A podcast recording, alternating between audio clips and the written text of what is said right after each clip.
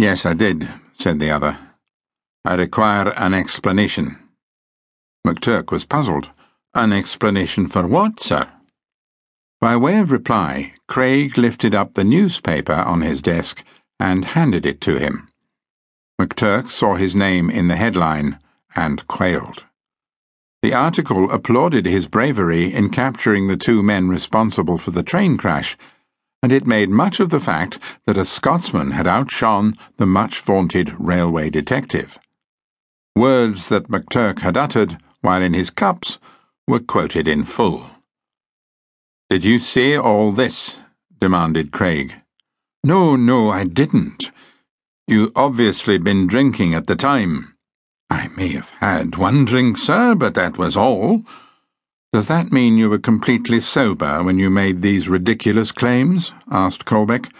That would be even more reprehensible.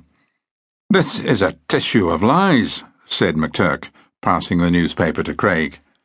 And you were the person who told them, said Colbeck.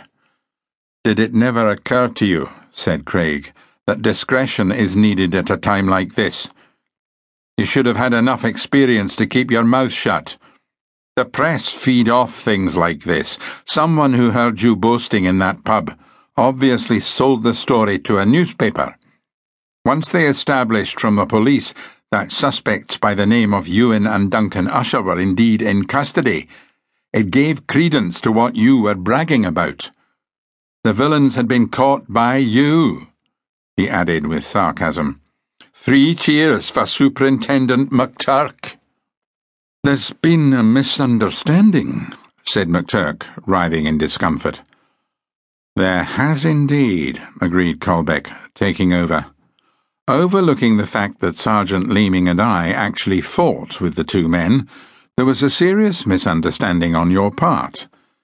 Ewan and Duncan Usher were not, after all, behind the disaster on the line. They had nothing whatsoever to do with it. McTurk's jaw dropped. But I thought, no, Superintendent. You didn't think, you merely assumed. And that's fatal for any self appointed detective. Granted, said Colbeck, the evidence was stacked heavily against the brothers, but it turned out to be misleading. Before you told your cronies in the pub that you had effectively solved the crime on your own, you should have waited until you knew the outcome of the interviews we had with Ewan and Duncan Usher. But they seemed so guilty, sir. They resisted arrest. Most criminals resist arrest, as you well know. As it turns out, there's a whole string of offences for which they can be charged, but they do not, contrary to what that newspaper article is telling its many readers, include wanton destruction on the Caledonian. You've made us all look rather stupid, Superintendent. None more so than yourself, said Craig bitterly. McTurk was mortified. He remembered trying to impress his friends in the pub, but he hadn't anticipated that his words would travel all the way to a local newspaper. In trying to harvest some glory for himself, he told outrageous lies, cast aspersions upon the skills of Colbeck and Leeming, embarrassed the company for whom he worked, and accused two men of a crime that they didn't commit.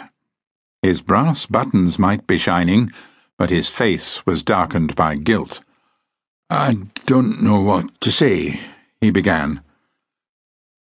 You've said far too much already, declared Craig, tossing the newspaper aside. It wasn't enough for you to steal information provided by someone else and to pass it off as your own. You also had to be the courageous man who caught the two most wanted men in Scotland. Your talents are clearly wasted here, he continued with withering scorn.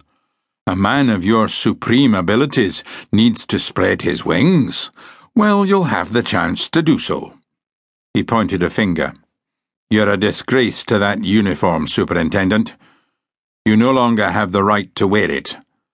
I'm not only dismissing you, so that you can no longer contaminate the Caledonian with your odious presence, I'm demanding that you send Inspector Colbeck and Sergeant Leeming a written apology for the way that you tried to sully their reputations.